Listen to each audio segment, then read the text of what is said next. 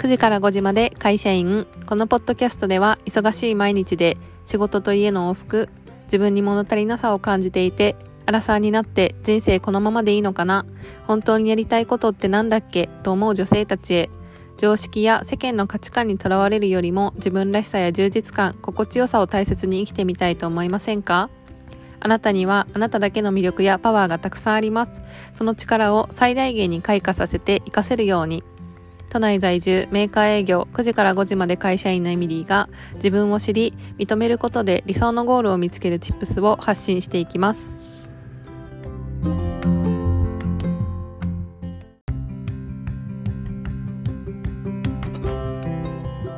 今回のエピソードは自分は何か欠けている我が強くて悩んでいる人へプレゼントというエピソードで、えー、更新したいと思います。えっ、ー、とつぶやきなんですけれども最近すごくあの趣味活動をあのめちゃめちゃ熱を入れてます。あのまあそそれは 別にどうでもいいか めちゃくちゃどうでもいいあのつぶやきなんですけどあのえっ、ー、とえっ、ー、となんだろうな。戦慄かなのちゃんっていうこのすごい好きなアイドルがいるんですけどあの戦慄かなのちゃんのですねライブに定期的に行っていてかなのちゃんを見てあのすごい毎回インスピレーションとかあの輝きとかなんだろうレベルアップする姿っていうのをもうなんかライブでひしひしと見るのが好きで定期的に行ってるんですけど最近行ってきてもうあのかなのちゃんのなんだろう毎回飛躍する進化の過程をなんかその見てるっていうのがめちゃくちゃ楽しすぎてなんかそう最近もまた上がってましたっていうお話です。でもしですねあのアイドル好きな方だったりあとは好きなアーティストとかなんかこうこういうアイドルを見るとインスピレーションが上がるとかワクワクするっていう人がいたら是非教えてください。あの私の好み好みっていうのがあって 好みっていうのがあって一つは女神系って自分が言ってるんですけどあのなんかもう本当に神が与えたもうた造形を持つみたいな感じのキラキラ輝くあのなんか神話に出てきそうな女神系のあの人がアイドルが好きであと2つ目は癒し系っていうなんかピュアでえっと、清楚でなんかすごい笑顔を見てるだけでなんか心の毒が浄化されるみたいな、えっと、清楚系も好き。あとは、えっと、ちょっとこうなんだろうな毒系っていうあのなんて言うんだろうちょっと表現が難しいんですけどポイズンみたいな なんかちょっとアウトローな感じだけどあのすごい個性を持っててなんなんていうのかななんかこうちょっとこう毒がありつつ触ると危険なんだけど内側にすごいああ熱いパッションを持ってるみたいなアイドルが好きなんですよね。であのそのなんでアイドルがそんなに好きかというと、まあ、そのみんなそれぞれストーリーがあって成長を見に見ていけたりとかそのアイドルの感じているこう頑張りとかその笑顔を見ると自分も頑張ろうって思うっていう お話でした。はい、で本題なんですけれどもあの自分は何か欠けている周りと違うのかなとか我が強くて悩んでる人へ言葉のプレゼントっていうことをテーマに今回はお話ししたいと思います。でこの、えっと、エピソードをこう更新しようと思ったきっかけはあの私自身がずっと人生で自分は何か欠けてるんじゃないかとか周りと違うよなって思いながら生きてきたっていうこととあとは我が強すぎて悩んできたっていうのがあのきっかけになってます。で最近ちょっとこうあのその我の強さも一周回って受け入れられるようになったっていうことがあったのでその、えっと、お話だったりあとはそのあこういう人の我が強いっていう風に自分しかいないんじゃないかって思ったけど実は他にもなんかそういうこう先を言ってる人の言葉をあの自分が、えーと、元気づけられたっていうことがあるのでその自分が、えーと、同じように悩んでいたけど逆にそのこだわりの強さを大切にしてる人の言葉っていうのをプレゼントという形でシェアしたいと思います。ぜひ楽しんでもらえると嬉しいです。はいじゃあまず初めにその我の強さで悩んでいた、えーと、経験っていうのをシェアしたいんですけどあの私の、えーと、コンプレックスっていうのはあの我の強さなんですよ。でなぜかというとあの自分でもそのこだわりとか我の強さで結構周りとうまくできなかった経験とかあとはちょっと周りに惹かれたりとかあとはこう人にも指摘されてあの自分では直さないといけないのかなって思ってたけどやっぱり直せなくてずっと悩んでたっていう経験がありました。で特にあの人を苦しめてるのかなとかその姉妹にも言われたりとかあとは母親にも言われた家族に言われたってことがあって結構我の強さで悩んでたんですよ。あんたって本当我が強いよねみたいなもうその我の強さはどうにかなんないのかなみたいな感じですごい言われてたけどもう親も呆れてるんで、まあ、最近はもう全然言われなくなったんですけどその私が我が強すぎることでその今まで言われたっていうことはその結構思ったこととかをはっきり言ったりとかその周りがこうなんだろうな。やっぱり自分が納得してないことに対して周りと意見を合わせてあ私もそう思うよみたいな風に丸く収めるっていうのが結構私的には苦痛になる時があってだからその団体行動とかの時にこう周りがその大多数の意見を収めて雰囲気をこう結構こう和らげるためにじゃあ落ち着いた方向でいきますかみたいな雰囲気になる時にやっぱり「ん?」ってえそれで本当にいいのかなって思う時にやっぱりこうそういう風に発言をしたりしちゃうんですけどそのそういうことをする時に例えばえっ、ー、とそういう場がまとまりそうなのにいや自分はこう思いますとかこういうところに納得してないからもう少しこういうふうに考えた方がいいんじゃないかとか職場とかでもそのあとは、えっと、学園祭の実行委員とか過去に学生の時にやってた時に、えっと、言ったりするとやっぱりみんなは丸く収めたいっていう気持ちがあったりとかあの仲良くなりたいとかそういう仲良くこう波風立たせずにやあの物事を収めたいっていう雰囲気の場があるとあのなんでそんな自分の意見を主張できるのみたいなみんながこういうふうにこうまとまって話を持っていこうとしたのにそのそういうふうに波風立たせるのは良くないんじゃないかみたいな雰囲気になる時がある。あとは、えっと、これはあの例えば悩み事をしててあのこれは前のこうちょっと職場の同期に言われたんですけどあのその子はすごくこうコミュニケーションがなかなか周りの人とうまくいかなくて悩んでたっていうので話をしてくれたんですけど、まあ、その時私もその子に合ってないアドバイスをしちゃったのかなっていう反省点がありまして例えばそのなんかこうやらなきゃいけないっていうのは分かってるけどあんまり積極的に仕事に対してとか人間関係に対してあの踏み込んでいけないんだよねってなんかこういうふうに自分から仕事をあのやった方がいいですかとか言いに行かなきゃいけないっていうのは分かってるんだけどそれができないっていうふうに悩んでる子がいてその子に対してあの私はこうあの結構何でもかんでも自分からどんどんどんどん行ってあのこういうことやりたいああいうことやりたいとかこういうことを仕事をやっていいですかっていうふうに言うタイプだったのであのそういうふうにこう自分から自発的にあの人に関わりに行ったりとか質問したりしていった方がいいんじゃないかっていう意見を言ったらその子に言われたのはみんながみんなその自分の意見を主張したりとか自分を貫けるわけじゃないからそのあなたには私の気持ちはわからないと思うけどねみたいな感じで言われたですよでその時にあそういう風な考え方もあるんだって思ったんですけどまあその結論としては私はあなたとは違うのでっていう風に言われて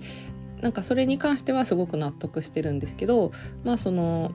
我が強いんだなって他の人はあこういうふうにこう自分の意見を主張したりとかあとはこうそういうふうに積極的にいくっていうのもできる自分はできる方なんだっていうのに気づいたんですよ。ででもそのなんでできるのかっていうふうに思うとまあいろいろとこうそういう過去自分がそういうふうにならなきゃいけない環境があったりとかそういうふうに変化しなきゃいけないっていう、まあ、その背景があったからこういうふうになってるんですけど、まあ、だからといって毎回その積極的に行く時に時とかそういう言葉を言われて傷つかないかというとそういうわけではないしあの、まあ、その人よりも人と同じように傷ついたりとかそういうふうに言われればあなんかちょっとショックだなって思うこともあるけど、まあ、いい意味でそのやめられないんですよ蚊の強さっていうのは。であのそういうふうに悩んだことってある方いらっしゃいますかね？ぜひちょっとあのもし同じように我の強さで悩んだことがある人がいればなんかあの同じ経験ありますとかご意見いただきたいんですけどそのいい意味で他人に左右されないとか好きっていう気持ちにすごく敏感で情熱を持ってるからこそそういう風に見えるのかもって思った経験がありまして、まあ、それはなんかこうもう変えられないものなんですよ自分の中で。それを変えるとあの自分を自分で殺すことになるからそうするともうただ生命活動を維持できないだけっていう理由なんですけどでもあのそういう人に対して同じように悩みを持つ人に対してだからあなたはそのそのこだわりの強さっていうのは全然そのコンプレックスじゃないよっていうのを伝えたくて、えっと、あなたは何一つ欠けてないしあのそれに関してやっぱり言葉のプレゼントをしたいなと思ってあの次のあの本題の言葉のプレゼントに入ります。で、えっと、この言葉のプレゼントっていうのはある本からのプレゼントになるんですけど私がすごい好きなそのタレントさんであの宇垣美里さんって人がいるんですけど元 TBS のアナウンサーで今結構ラジオとかあとはテレビ出演をしたりとかしてあとコスメの本とかも出してる宇垣美里さんっていう人がいるんですけどあの宇垣さん結構好きで共感できるところがあってそのこだわりが強いとかあとはそのメンタル強め女子みたいなのとかあとはコスメがすごい好きでその本とかも買ったりしてたんですけどあのなんかそのおすすめの漫画とかも紹介してるんですよ。であの宇垣さんすごいアニメとか漫画が好きっていう話をしててで結構その私も結構ルーツとなった、えーと、作品とかがあ好きだなっっていうのを知ってから結構その宇垣さんのなんか持論みたいなのをよく調べたりとかするようになったんですけどそこで結構こう自分を肯定できるような言葉っていうのをあのいろいろと発見したのでそれをシェアしたいと思います。でその言葉は、えっと、宇垣さんの宇垣美里の「コスメ愛」っていう本からの紹介になるんですけどそのタイトルは「こだわりの強さは生まれつき」っていうところでちょっとこうあの省略しながらお話ししますね、えー、幼い頃から自我がはっきりしていたようです。納得できないことにはなかなかうなずけない。こだわりの強い性格だったので。常に生き急いでいるかのように何かやらないとできることをできる時にしておかないとと前傾姿勢で生きる姿はともすれば少し滑稽に映るかもしれない。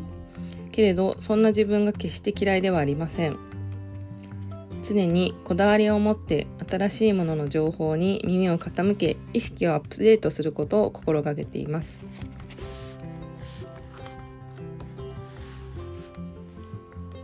自分らしくでもそれは一つじゃない自分が何が好きで幸せになるためのトリガーが何かを常々把握しておくことがご機嫌に生きるためのコツなのかもしれません。30歳に近づくにつれて結婚の質問をされることが多くなりました。一生一緒にいたいと思えるような人と共に生きていくと決意することはとても素敵なことだと思うけれど結婚という形をとることが必ずしも必要だとは思ってません。異性である必要も恋愛関係である必要もないと思っています。子供もいたら楽しそうだけどマストじゃない。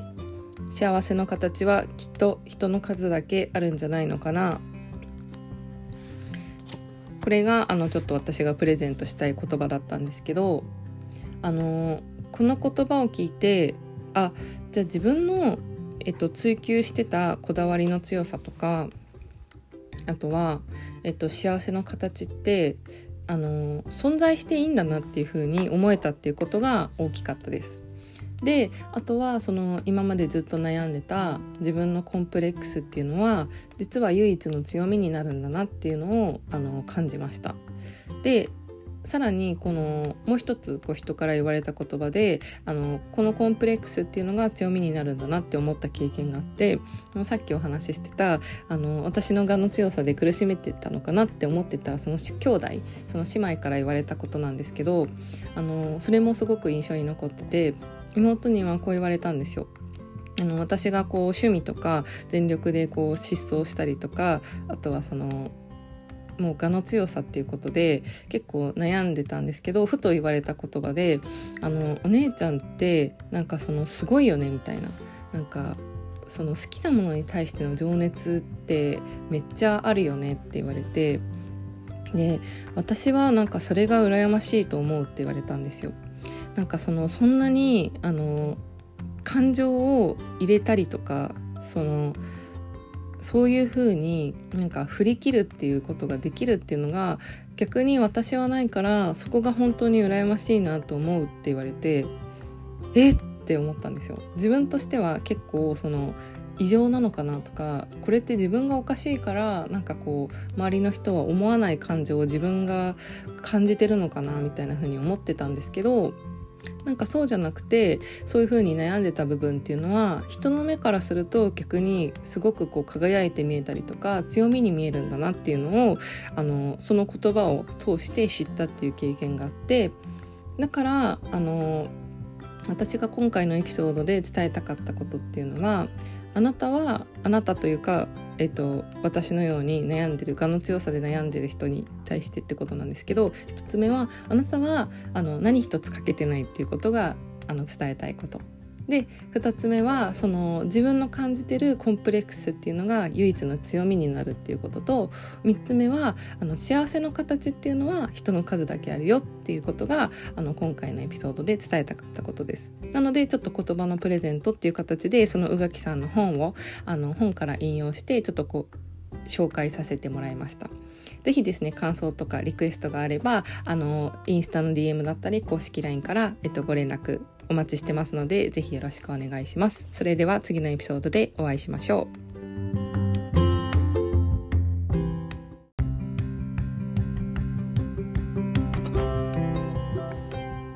最後にお知らせをあのさせてください。現在あの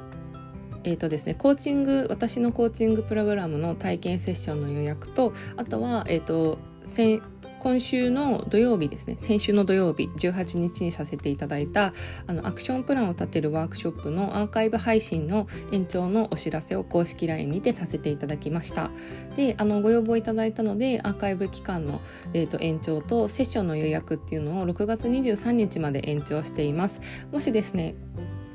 興味がある方でモヤモヤしていたりコーチングって何だろうっていうふうに思う方は是非体験セッションを予約していただいてあの一緒にお話をしながら疑問を解消していただければと思います。であの前回のエピソードでもお話ししたんですけれども私は過去にこうちょっとモヤモヤしていたりあのかなりモヤモヤしていたりあとは自分に対してなんかこう正直でいられなくてすごく苦しんだ経験っていうのがありました。でそんな時の自分っていうのは自分のことが分からなくてすごく苦しんでいてあの自分の気持ちを無視してあの合ってないなっていうことをやっていたりとかあとキャパシティオーバーになってるのにあのスタミナとか若さに任せてエネルギー切れになって毎日毎日ギリギリな状態で生きていたり働いていたりっていうことをしていました。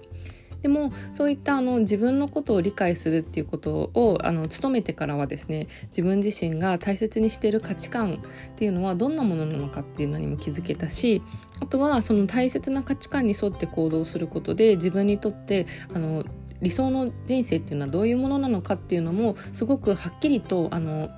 えっと、今までこうぼやけていた視界っていうのがシャープになってあのすごくよく見えるようになったっていう経験があるのであのそういうことをそういう状態になりたいとかあとは今後転職とかを悩んでいてでも自分の強みがわからないとかあとは人生に対するこう自分の決断の指針っていうものを作りたいっていう方はですね是非私のコーチングプログラムの体験セッションをまずはですねご予約いただいてあのどんな状態になりたいのかっていうのをあのぜひえーと、プログラムの、えーと、お話だったりとかあと自分のこうなりたい状態っていうのをクリアにしてあのお話しさせていただければと思うのでぜひあの興味のある方は6月23日までですね体験の予約をしているのであのぜひ、えーと私の公式 LINE に登録していただければと思います。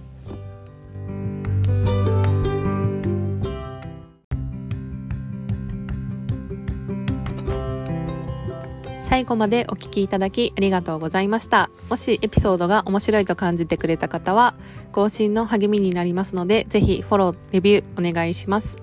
また、会社員としての悩み、人生の不安やモヤモヤ、エンパワーメント、自分らしく生きるヒントなど、興味がある方は、メインページリンクのインスタグラムより、えっ、ー、と、応援メッセージやリクエストをいただけるととても嬉しいです。そのままで素敵なあなたが自分らしく心地よい素敵な一日が過ごせますように。それでは次のエピソードでお会いしましょう。